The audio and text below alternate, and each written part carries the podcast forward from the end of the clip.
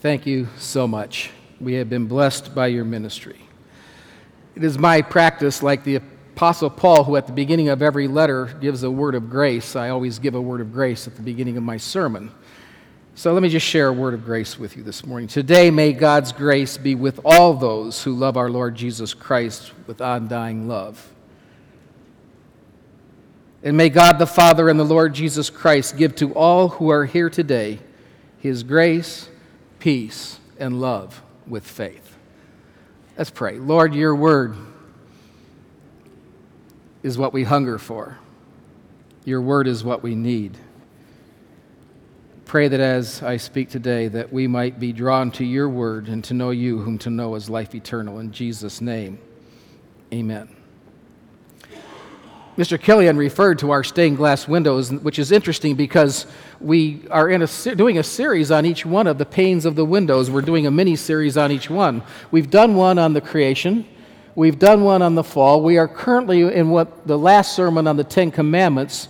We will be doing one on the incarnation, Jesus, the light and the word, the cross and the, and the resurrection, death and resurrection of Jesus, the church, and the second coming and the events leading up to it. So it's going to take us a while to get through that. Having said that, I'm going to admit that I'm really a bit nervous this morning. I'm speaking on the law, and Paul talking about the law and its role in the Christian life as an Adventist minister, because Adventists are often accused of being legalists because we still keep the Sabbath, to a group of made up of partly Adventist and partly Baptists. Do you get my concern? It just so happened a couple weeks ago I found out you were coming, and I thought, do I change? No, I don't change my sermon because, well, I don't like to do that and didn't want to just interrupt. But at the same time, I want to share with everyone, both Adventist and Baptist, what I believe Paul is saying about the law and its role in the Christian life. And so I'm not going to apologize for the study which I've done. So if you may not agree with me in every single nuance. Can we agree to disagree and look each other in the eye and walk away with love in our hearts for each other? The thought I want to get across today, just so you don't miss it, is this. I'll mention it again at the end. While keeping the law will not save us, through faith, Christ does not cast the law aside but He places it within our hearts and within our lives. Did you, did you get that? While keeping the law will not save us, through faith we receive the gift of the law in our hearts. I said a little differently, that's okay. The gift of the law in our hearts, in our lives. Christ does not cast it aside, He places it within us that we might reflect His character of love. Does that make sense?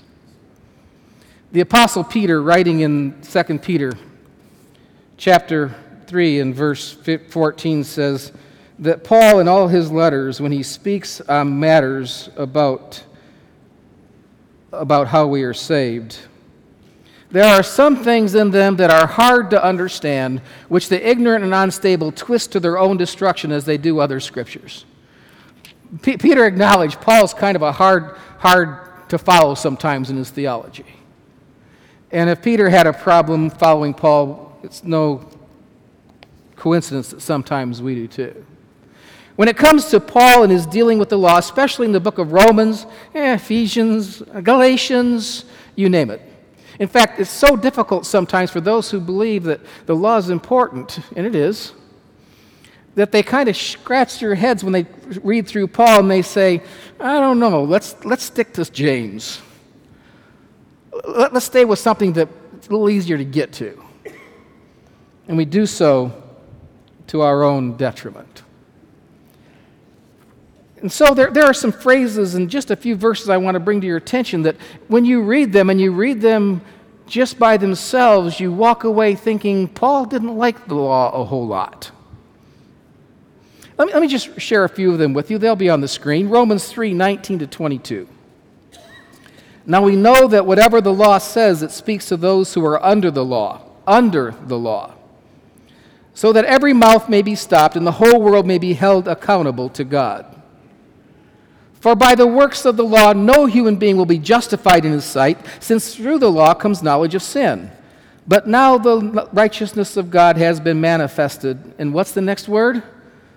Apart from the law. Now, even saying earlier that we are under the law, no one likes to be under something else or someone else. We don't like to be under someone's thumb. We don't like to be under someone's nose. We don't like to be under someone. And so Paul says we're under the law. The law speaks of those who are under it. It says the righteousness of God has been revealed apart from the law. Another passage. I forgot the last part. I apologize. The righteousness of God through faith in Jesus Christ for all who believe, for there is no distinction there is no distinction between Jew and Gentile. The prophets bear witness to the law. Another passage, Romans 6 13 to 14. Do not present your members to sin as instruments for unrighteousness, but present yourselves to God as those who have been brought from death to life, and your members to God as instruments for righteousness. For sin will have no dominion over you, since you are not under law, but under grace not under law, but under grace. We almost get the impression that grace and law are kind of opposite of each other. They don't go together, but they do. The chandeliers will stay up there. It's okay. We, have seen them move before. Okay. Romans 7, verse 6. But now we are released from the law, having died to that which held us captive, so that we, we may serve in the new way of the Spirit and not in the old way of the written code released from the law. Romans 10:4. For Christ is the end of the law for righteousness to everyone who believes. He's the end.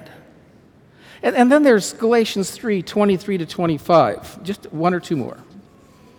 Now, before faith came, we were held captive under the law, imprisoned until the coming faith would be revealed. So then, the law was our guardian, our schoolmaster, our, our pedagogue who took the slave who took a child from home to school to make sure he got there didn't play hooky. The law was our guardian until Christ came in order that we might be justified by faith. But now that faith has come, we are no longer under a guardian, and Paul is saying that guardian is the law. We're no longer under the law.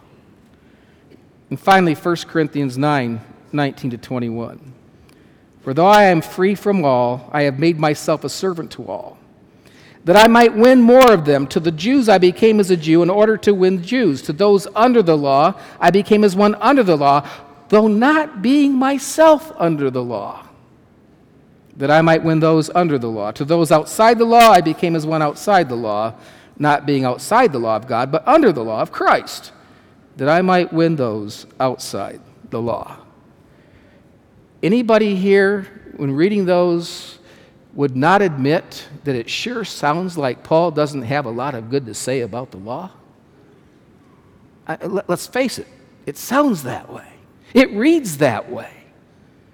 He says that's his experience in some ways. And yet we know in other places, Paul says, stay away from sexual immorality. It's part of the law. Paul says, earn a good living, don't take from others uh, inappropriately. Paul says, don't be adulterers and adulterers. Paul says, don't covet. I mean, Paul covers the law. How do you put those two together? I think part of the reason we have trouble with those sayings about what Paul is saying is because we, we come into a middle of a conversation, we're not sure what it's really talking about. It's happened to every single one of us here, sometime or other. Have you ever walked up to somebody who's talking about something and you think you know what they're talking about and you enter into the conversation and suddenly you realize they were talking about something completely different? Isn't that embarrassing? Or, or even if you're having a conversation with, with your spouse or with someone else and they say something and you think you know what they're talking about and they're talking about something totally different, and the reactions that they give when you start responding to them is like, what in the world's going on? I will never forget. My daughter Julie was in, in junior high, seventh or eighth grade. And, and I can't remember the exact, but she'd received some money. She and, and my wife were going out shopping.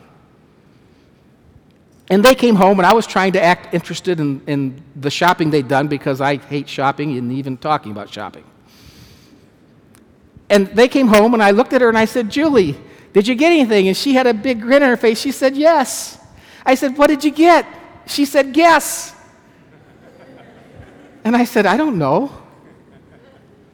Did, did you get a blouse? No, guess. Did you get, a, did you get some, some jeans? No, guess. Some shoes? I'm starting to get a little irritated. What's the big deal? It, tell me what you got.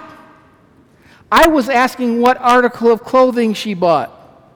She was telling what brand she got. She got a Guess jacket. Do, you remember, for those of you whose kids were in the early 90s, the Guess jacket was the rage. I, I don't know what the rage would be today because I was out of it back then and I'm out of it today when it comes to clothes. We were on different pages, we were talking about different things. And when it comes to Paul and the law, sometimes we're on different pages because we're entering into a conversation we're not sure about. We think we know, but maybe we don't. In his book, Paul, An Outline of His Theology, Herman Ridderbos makes the following connection that we need to keep in mind when we read Romans and Ephesians and Galatians, all of Paul's letters. He says, For Judaism, the great counterbalance to the threat and power of sin, in other words, the great way to counteract sin, is in the law given to Israel. The law is the unique means to acquire for oneself merit, reward, righteousness before God. And the law is the instrument given by God to subjugate the evil impulse and to lead the good to victory. It can be rightly said, therefore, that for the Jews, the law was the preeminent means of salvation, the substance of life. That's what Paul is arguing against that the law is a means to salvation, and the law is the means to keep us saved. That's what Paul's arguing. We want to argue about whether we should obey it or not. Do you get the point? I, I want you to notice that, that uh, Paul does not say the law is bad. He says the law is holy, it's just, it's good, it's spiritual. After having said that we're released from it. Now, mentioned this a few, couple sermons ago, but you weren't here, many of you weren't here to hear this. In the, the entire Bible, only one person is talked about as holy and just and good, and that is Jesus Christ and God, right? It is. The law is a description of his character. We can't throw that aside. I, I would, I would like you to, to notice that because the Jews believed that the law was the means of salvation and the substance of life, I, I want you to notice and, and pay attention that because they believed that, they needed to make sure that they were obeying every single aspect of the law. And so they went about to try and figure out how they could obey it better, more thoroughly. And they developed laws to explain the laws, to explain the laws, to explain the law. They had 613 or 14 laws about the Sabbath. They were so concerned about breaking the, the, commandment that thou shalt not take the name of the Lord thy God in vain, they would not say the name Yahweh, they would say Jehovah. They had over 1,000, I think it was 500, over 1,500 explanations for the law to explain how to keep it. And then they had another whole section of loopholes for how to get around keeping the law. I won't ask how many are guilty of doing the same. That's what Paul's arguing up against. That's what he's concerned about. The law is not a means of salvation. But because of these strong statements by the Apostle Paul that, that, that the, we are released from the law, that the law the law is, we are free from it. People have taken basically one of three approaches. I, I, I titled this sermon, Paul, Law and Disorder, because many don't understand and are confused by what Paul does with the law. The first thing they do is, is that they say Paul teaches that the law is abolished. We, we've somewhat covered that already, have we not? If the law could be abolished, Jesus didn't have to die. He died because the law says those who disobey deserve death. And he took our sin upon himself, as the song in Christ alone talked about. We already talked about the fact that Paul mentions the law later on in, in, in, the end part of almost every single one of his epistles. There are those who try to get around this by saying Paul teaches the ceremonial law is abolished. And, and there are places where that seems to be evident that circumcision is no longer valid, etc. But how do you get around Paul saying that we are released from the law and then he quotes, Thou shalt not covet? That doesn't sound very ceremonial like law to me, does it to you? A third way that people try to deal with this is they say, Paul is teaching that the law is referring to justification alone. That we're only apart from the law in terms of justification, but in terms of sanctification, we better, better focus on it. Let me just remind you of something. In Romans 1 16 to 17, the theme of, of Romans is given. Paul says, I'm not ashamed of the gospel, for it is the power of God for salvation to everyone who believes, to the Jew first and also to the Greek. For in it the righteousness of God is revealed from faith for faith, as it is written, the righteous shall live by faith.